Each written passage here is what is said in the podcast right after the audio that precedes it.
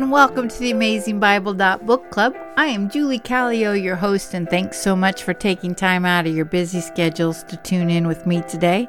If by chance you want to contact me, you can do that at vab.bc.pc at gmail.com.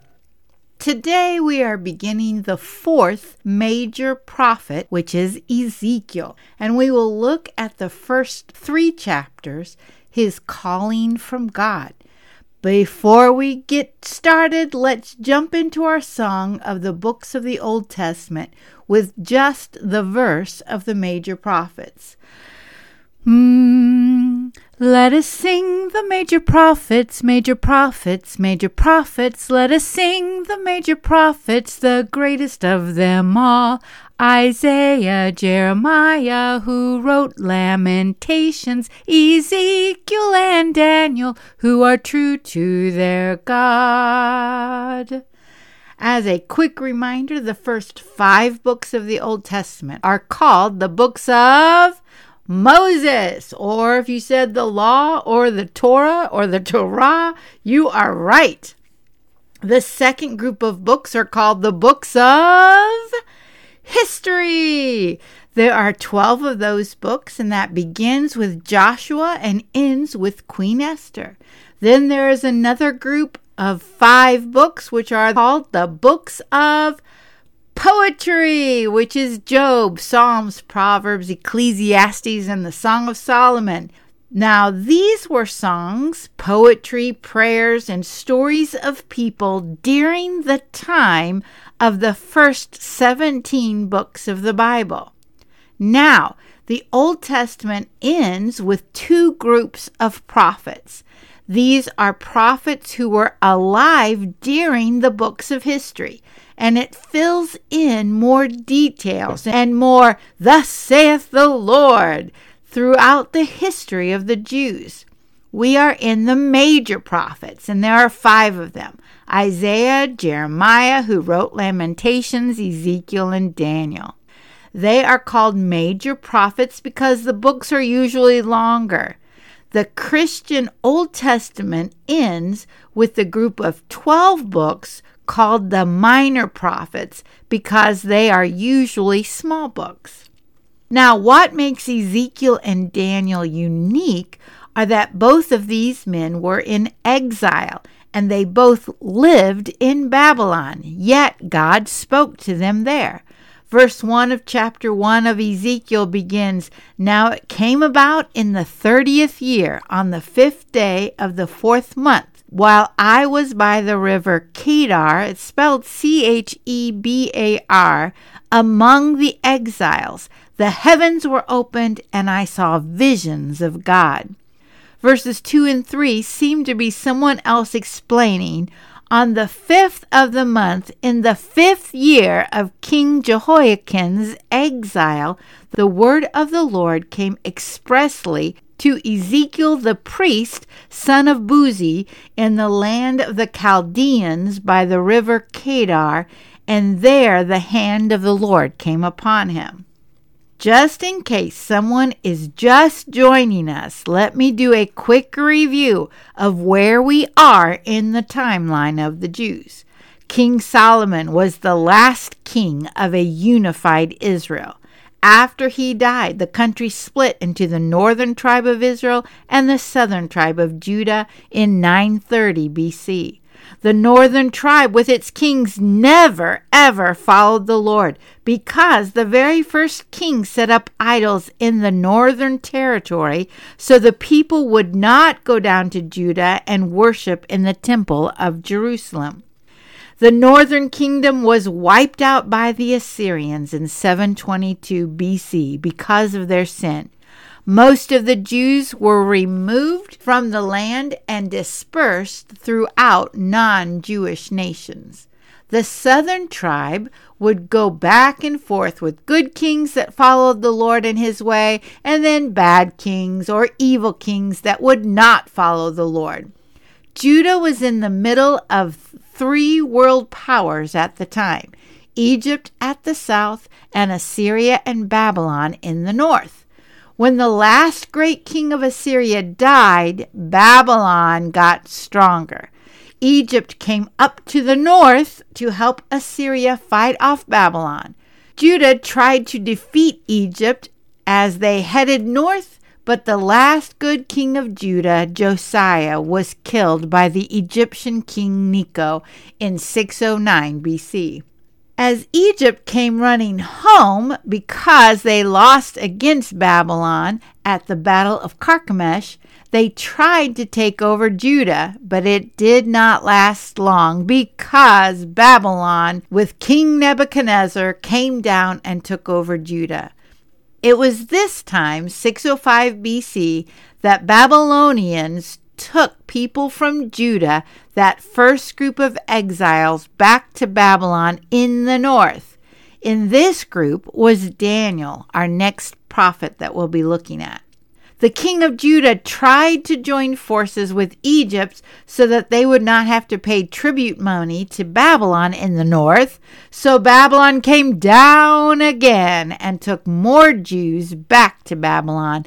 And it was this group that King Jehoiachin, Ezekiel, and other leaders were taken north to Babylon in 597 BC. Now, when we look at verse 1 of chapter 1 of Ezekiel, the question is the 30th year of what? It does not seem to be the 30th year of exile because that does not fit the timeline. For me, what makes the most sense is that it is referring to Ezekiel's 30th year of life, but please know that there is debate about what it means. If it does mean Ezekiel's age, then one thing of interest is that Ezekiel grew up in Judah, and we learn in verse 3 that he was the son of the priest, the son of Buzi. So Ezekiel was trained to be a priest. In the Old Testament book of the law, Leviticus, in chapter 4, six times it stresses that a priest begins his job at age of 30 it seems safe to say that just as Ezekiel was about to start his priestly duties in the temple, he is removed and taken to Babylon. The Chebar River connects to the Euphrates, and then the Tigris River flows into it, and they all go to the Persian Gulf. So Ezekiel is over 500 miles away from Jerusalem. Ezekiel says he was among the exiles and he saw visions of God. The scribe wrote in verses 2 and 3 that it was also the fifth month in the fifth year of King Jehoiachin's exile, so around 592 BC. It was this time that the Lord called his trained priest to now be a prophet of the Lord. Ezekiel's name means God is strong or God strengthens, and we see that in his calling in these chapters. Just like we have seen with Isaiah and then with Jeremiah, these prophets brought forth the message of the Lord in various ways. Orally, such as, Thus saith the Lord, as well as poetic discourse, meaning both in storytelling and in poetry and they all used symbolic actions, which I called object lessons. Yet Ezekiel is known for his visions. We will find that these visions have two major themes prophecies of judgment and prophecies of restoration. One thing Dr. Betts said quite a few times in Old Testament class was when we see a book or message of judgment, we must always look for the message of God's hope and restoration. Chapter 1 continues with Ezekiel telling us what he saw in his vision. With regards to visions, we can get scared in trying to understand them. Some people take every little thing and try to explain what each thing means, and to me, that can so quickly take away from the big picture of the vision. Some things I do want to point out to you is something like direction. For instance, verse 4 says that a storm is coming from the north. Well, where is Ezekiel? he is north of Jerusalem in Babylon. Guess who is north of Babylon? Yep, Persia. And we know that the Persians and the Medes overtake Babylon in 539 BC. Next, keep in mind there are descriptive words used to give human words to heavenly things. So we see, quote, like, or, quote, resembling. And these words are used often, such as in verse 26, something resembling a throne, quote. We also need to notice words that are repeated often, in this passage, the image of these beings went straight forward in verses 9 and verse 12, and we see that they do not turn in verse 17. And they went where the Spirit was about to go, verse 12 and verse 20. And the Spirit of the living beings was in the wheels, verse 20 and 21. Again, with direction we see in verses 22, 25, and 26 a divine glory was over the creatures' heads. And then the voice was above the expanse in verses 25 and 26. And this throne with the voice was high up, verse 26. Also, verse 26 says, And on that which resembled a throne high up, was a figure with the appearance of a man. Again, it does not say a man, it says the appearance of a man. Verses 27 and 28 describe the man and his surrounding radiance. And then in 28b, he tells us what the vision represents. Such was the appearance of the likeness of the glory of the Lord. And then Ezekiel tells us how he responded in 28c. And when I saw it, I fell on my face and heard a voice speaking. Remember when I said that we can get so overcome with the specific details that we can lose sight of the big picture? I did. I was reading C. Hassell Bullock's book, An Introduction to the Old Testament Prophetic Books, and on page 292, he is comparing Isaiah's vision of the Lord sitting on the throne and the train of his robe is filling the temple. And then Bullock says, Here the throne is mobile moving with lightning speed across the sky, supported and mobilized by four sets of gyroscopic wheels and flanked on all four sides by the cherubim with four faces. End of quote. The throne is mobile, of course. Here is a prophet priest no longer by the temple, but hundreds of miles away. But God is still on his throne, and his throne can even be in Babylon because the Lord is with his people. Just like when the tabernacle traveled with the Jews before the temple was ever born. Where they are, so is he. I never got that before, and now it seems so obvious to me. In chapter 2, we see that the Lord calls Ezekiel Son of Man. This phrase is used throughout the book around 40 times. Here with Ezekiel, it probably does not have any futuristic meaning. It basically means a human being, a person. Yet in the New Testament, Guess what Jesus' favorite words to describe himself were? Yep, the Son of Man. When the Jews heard Jesus use this reference to himself, they must have thought of Ezekiel. The Lord told this Son of Man, Stand on your feet, and I will speak to you.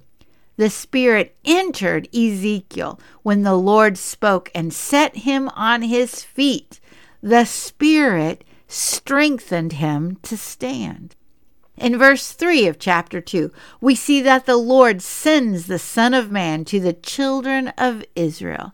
The Lord then described the children of Israel, and he used the word rebellious six times and transgressed once. In verse 5, the Lord says that this rebellious house, they will know that a prophet has been among them. He tells Ezekiel to not fear them. And then in verse 8, the Lord says, But you, Son of Man, hear what I say to you. Be not rebellious like that rebellious house. Open your mouth and eat what I give you. Then Ezekiel looks, and a roll of a book which was written on both sides was spread before him. And verse 10 tells us that on that book were lamentations, mourning, and woe. Chapter 3 continues with the Lord's command to Ezekiel to eat and fill his body with this scroll, and then eat and go speak into the house of Israel. So Ezekiel did eat it, and it was sweet as honey in his mouth. Now, just something to note. In the book of Revelation, the last book of the New Testament and the last book of the whole Bible, in chapter 10, verses 8 through 11, the Apostle John was given a scroll to eat, and it was sweet as honey in his mouth, but in his belly it was bitter. And then the Apostle John was to prophesy again before many peoples and nations and tongues and kings. I mention that to just show you that again, the Old Testament and the New Testament are connected and they do tell one story. Hopefully, as we continue to study the Old Testament, it will help us to understand the New Testament better. In verses 10 and 11 of chapter 3, the Lord said to Ezekiel, Moreover, Son of Man, all my words that I will speak to you, receive into your heart, and hear with your ears, and go to them in captivity unto the children of your people, and speak unto them. The Spirit took Ezekiel up, and Ezekiel went in bitterness and in the heat of the Spirit. In other words, he was not real happy about this. But the hand of the Lord was strong with me. Verse 14. Then Ezekiel was with the exiles at Tel Abib by the river of Chebar, and he sat where they sat, and he remained there among them seven days chapter 3 continues that after seven days the word of the Lord came again and said, Son of man, I have made you a watchman unto the house of Israel. Therefore, hear the word of my mouth and give them warning from me.